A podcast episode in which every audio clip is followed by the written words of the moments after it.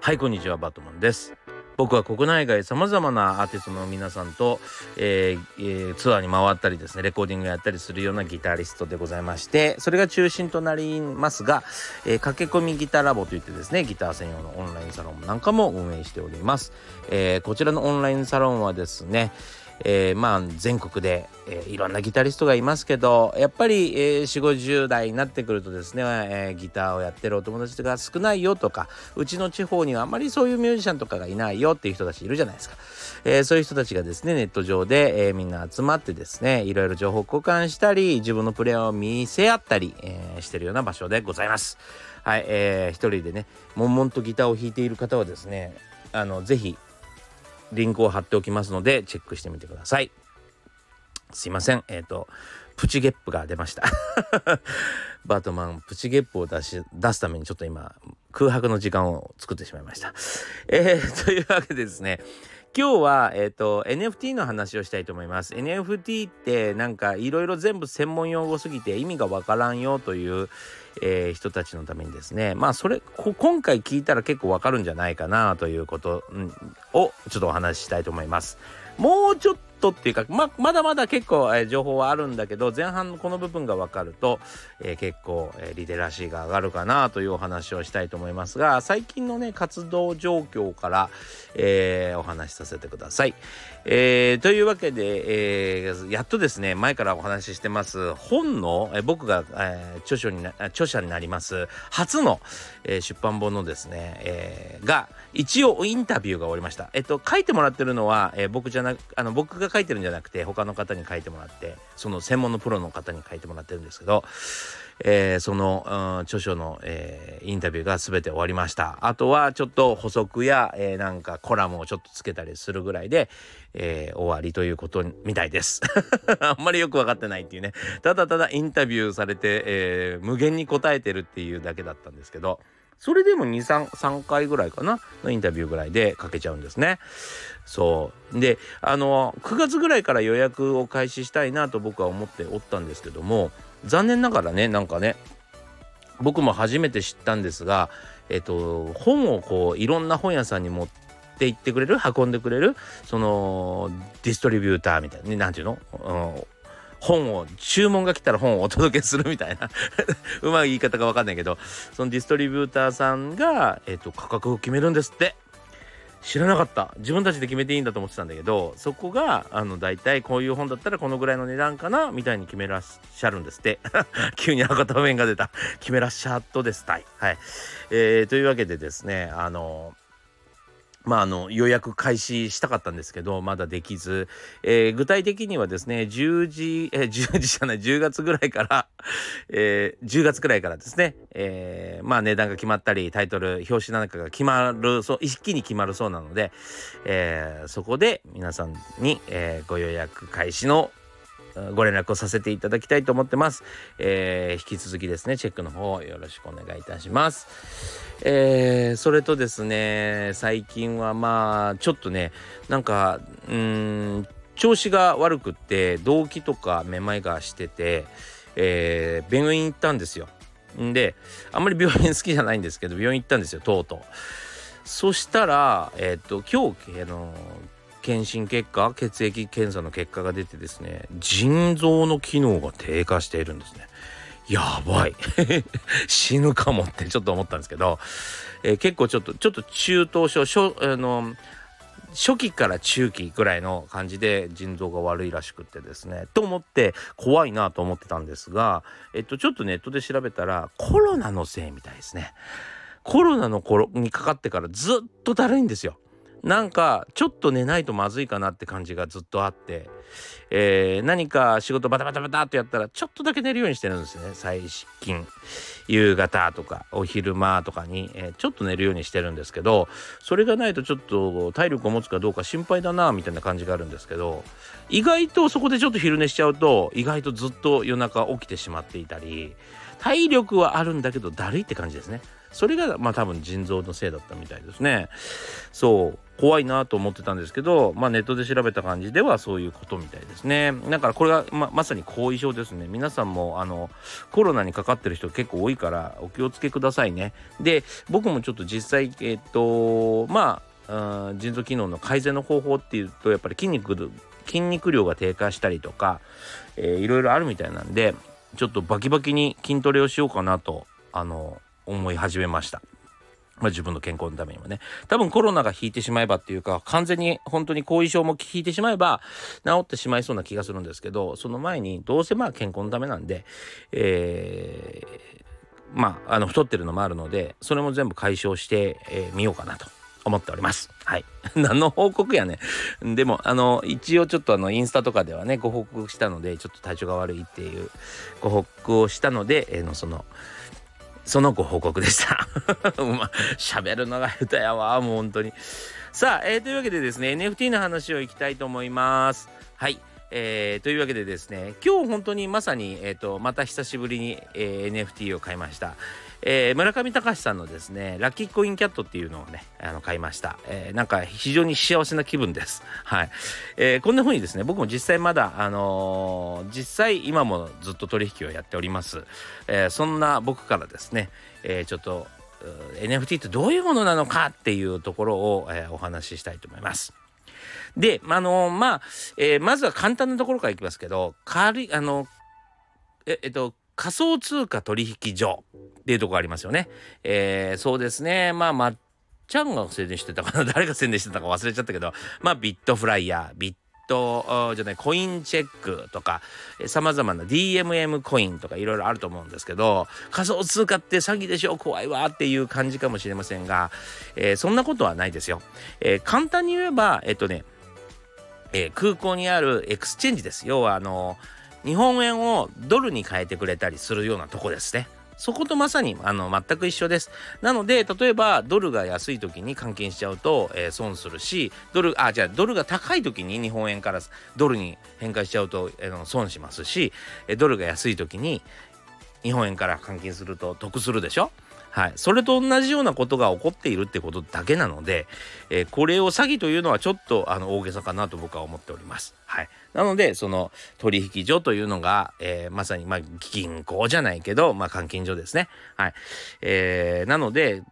例えば自分の変えたい仮想通貨に交換すれば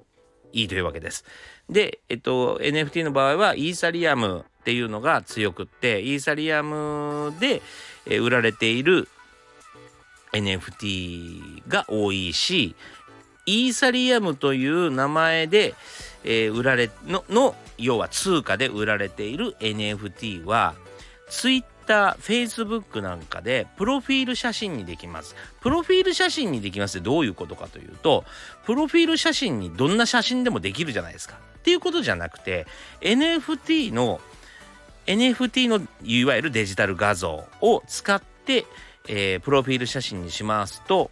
えっと、特殊な、えっと、なんていうのかな、えー、光り方をします。あの、枠が出てきて、そこにね、えー、購入した値段とか、えー、誰が所有してるかみたいな詳細とか、え、そういうのを出すことができるんですよ。なので、これが今一番流行ってるってことですかね。要は、えっと、そうだな、ジャンバーってどれでもジャンバーじゃないですか。でも、やっぱり高級なジャンバーがありますよね。モンクレールとかね。えー、で、わざわざモンクレールって知らせなくていいじゃん。それを20万で買ったんだなとか、これはルイ・ヴィトンのものなんだなと、えー、わざわざ知らせなくていいのに、ジャンバーの表には、えー、バッジが付けられてたり、デザインがされてたりするでしょ。それと同じです。えー、プロフィール写真を、えー、着飾るためにですね、えー、まあ NFT が使われてるわけですけど、それをゲットしたいんだったら、今はイーサリアムのものしか、えー、ほとんどのサービスが対応してませんので、イーサリアムを手に入れてほしいなと思います。そしてそのじゃあ NFT っていうのをどこで買うかというとですね、まあ、世界で一番有名なのは OpenSea っていうところですね。日本でも、えっ、ー、と、様々、えー、あります。ヘクサとかいろいろな、あのー、GMO とか GMO アダムとかねいろいろあるんですけどもそれは一体ちょっと初心者の人にはわからないので難しいのでまずはですねオープン C で覚えてみたらどうでしょうか一応ね日本のやつもあるんですけどえっとねあんまり醍醐味が伝わらない感じなんですよまだはいえー、ちょっと言ってる意味がわかんないと思いますけども、そのうちわかります。はい。オープン C からやり始めて、やり始めることを僕はお勧めします。で、オープン C というのは何かというと、えっ、ー、と、日本で言うと一番近いのはヤフオクですね。ヤフオク。ヤフオクがわからない人は、ちょっと違うけどメルメルカリだと思ってください。はい。ヤフオクですね。要は自分でオークションに出すことができるような感じです。はい。ただこのヤフオクは例えばですねそうだな僕が本を買ってヤフオクに出しました。えー、その本が売れてもですね売った人にしかお金が入りませんが、えっと、このオープンシーというのはとか NFT というのはここが違って売れた時に作者に何パーセントか行くそんな風な、えー、ことができるんですね。まず販売する人、えっと、発行する人そのデジタル画像を作った人がこれが、えー、最初だけじゃなくて2回3回って売られた時に自分に何パーセント、えー、返ってくるかみたいなことを設定できるんですね。そのせいでいわゆる芸術家たちの救いになっているということです。要は、えー、漫画本もですね1冊売れたら売れただけの印税しか入りませんけどそれが二次転売例えばブックオフで売れたまたヤフオクで売れたそういうふうに売れるあのまた次の人次の人って、えー、中古が売れていくたんびに、えー、ロイヤリティが入ってくる。要はその設定した金額が入ってくるようになってるんですよ。だから、えー、芸術家たちさんたちを助ける仕組みということでまあちょっと盛り上がってるんですね。そう。でそのじゃあ、あの僕が今さっきから言ってる NFT というのはどういうものかというと、えー、簡単な話で言うとですねえっと絵画。デジタル画像です単純にね。えー、デジタルでデジタルになった要は複製可能なデジタル画像に、えー、一つ一つにえー、て言ったらいいのかな管理番号というか世界で一つだけのものですよっていうふうに、えー、証明する番号を、えー、触れるようになったという感じでしょうかね。はい、末松の末松って言ったら、まあ、末松が発行した NFT の1番ですみたいなそう。それはもう世界に一つしかありません。でコピーした場合は2番というふうにつくみたいな。そんな感じですよ。勝手についちゃうみたいな。そういう、えー、番号が振りは世界で一つのものだと証明されたデジタル画像のことですね。なので、えー、もちろんアートとしてのえー、まあ価値もありますし価値を、えー、所有するという感じもありますしもう一つはねえっと例えばまあオンラインサロンだとか、えー、そういうコミュニティの参加権みたいな、えっと最近 DAO って聞くと思うんですよ DAO って書いて DAO っていうまあそのコミュニティのことですね、えー、それの参加権っていうことの考え方もありますね。この DAO についてはですね、ちょっとあの、ここで喋るとすごく長くなるんで、また今度お話しますが、まあ、コミュニティと思ってください。はい。それの参加権という、えー、役割も果たします。ゴルフの会員権みたいなもんですね。昔で言うとね。はい。えー、それとですね、まあこれあの今 NFT だけの話をしてますけど、例えばね、あのー、NFT だけじゃなく仮想通貨絡み同じように NFT を使ったものに、もので、えっとね、ゲームファイというものがありますね。ゲームファイというのは何かというと、そのまあ NFT を使って、例えば、その NFT1 個がですね、ただの画像っていうことじゃなくて、例えばカードゲームのカードだったりとか、えー、そういう例えばね、えー、ちょっと流行りましたけどスニーカーの形をしたスニーカーの絵が描かれた NFT って言ったらいいか。でそれを持って、えー、歩くと、えー、お金が稼げるっていうものもあります。えー、ここれがですね Move to Earn 要は動いて稼ごうというものですね。そうそういうものもあるんです。ただのデジタル画像っていうことじゃなくてその画像を持って回るよ持って、えー、いろいろ、えー、歩き回って GPS を動かすことによって稼げるものや、えー、例えばそれがカードバトルのカードとして、えー、機能してとか、えー、キャラクターみたいなものを買って、えー、キャラクターに戦わせて稼ぐものとかこれのことをゲームファイと言いますね。そんなわけでですね、まあ、NFT というのは、まあ、あの単純にデジタル画像の売買だけではなくてですねさまざまな、えー、形で、えー、使われています。これは結局ブロックチェーンというそのデジタルのものに、えー、価値をつけるその技術えー、ですね記録させるという技術これが開発されたので様々な形になっていますよということですね。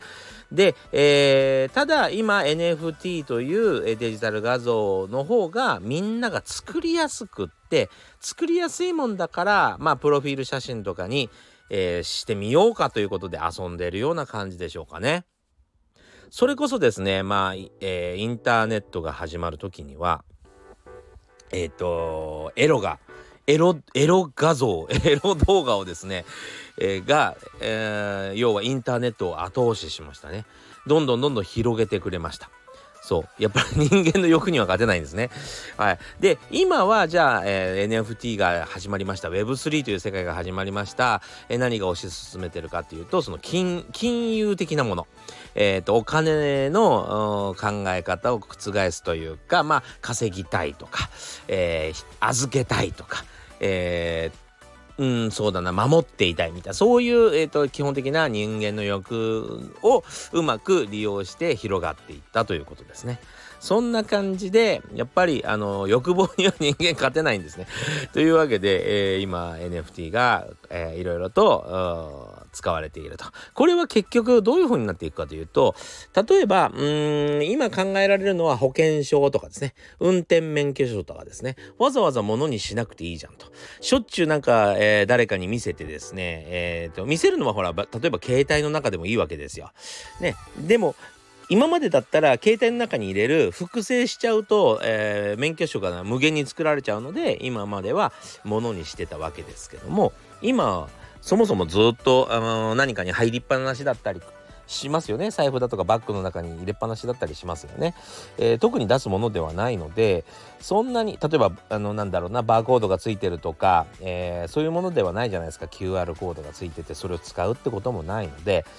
えー、まあ確実にブロックチェーンになっていくかなと、えー、思います。NFT という形になるかなと思いますね。はい。えー、そんな風にですね、えー、と世の中がもっともっと簡単で、えー、アクセスしやすい感じになっていくための、えー、大事な技術、これを使ってみんなで遊んでいるっていうところが大きいかもしれませんね。でもね、今まだ正直ですね、まあ、はえっ、と、流行ってから2年目ぐらいなんですよ。流行ってから2年えっと、正まあ登場してからはどうなんだろうなまあ34年経ってるんですけど、えー、でもまだそんなもんなのでこれから10年でかなりいろんなものが変わります。ビットコインも例えばうん10年前ではもう本当にピザが買えるんだってよビットコインでって言ってたのに。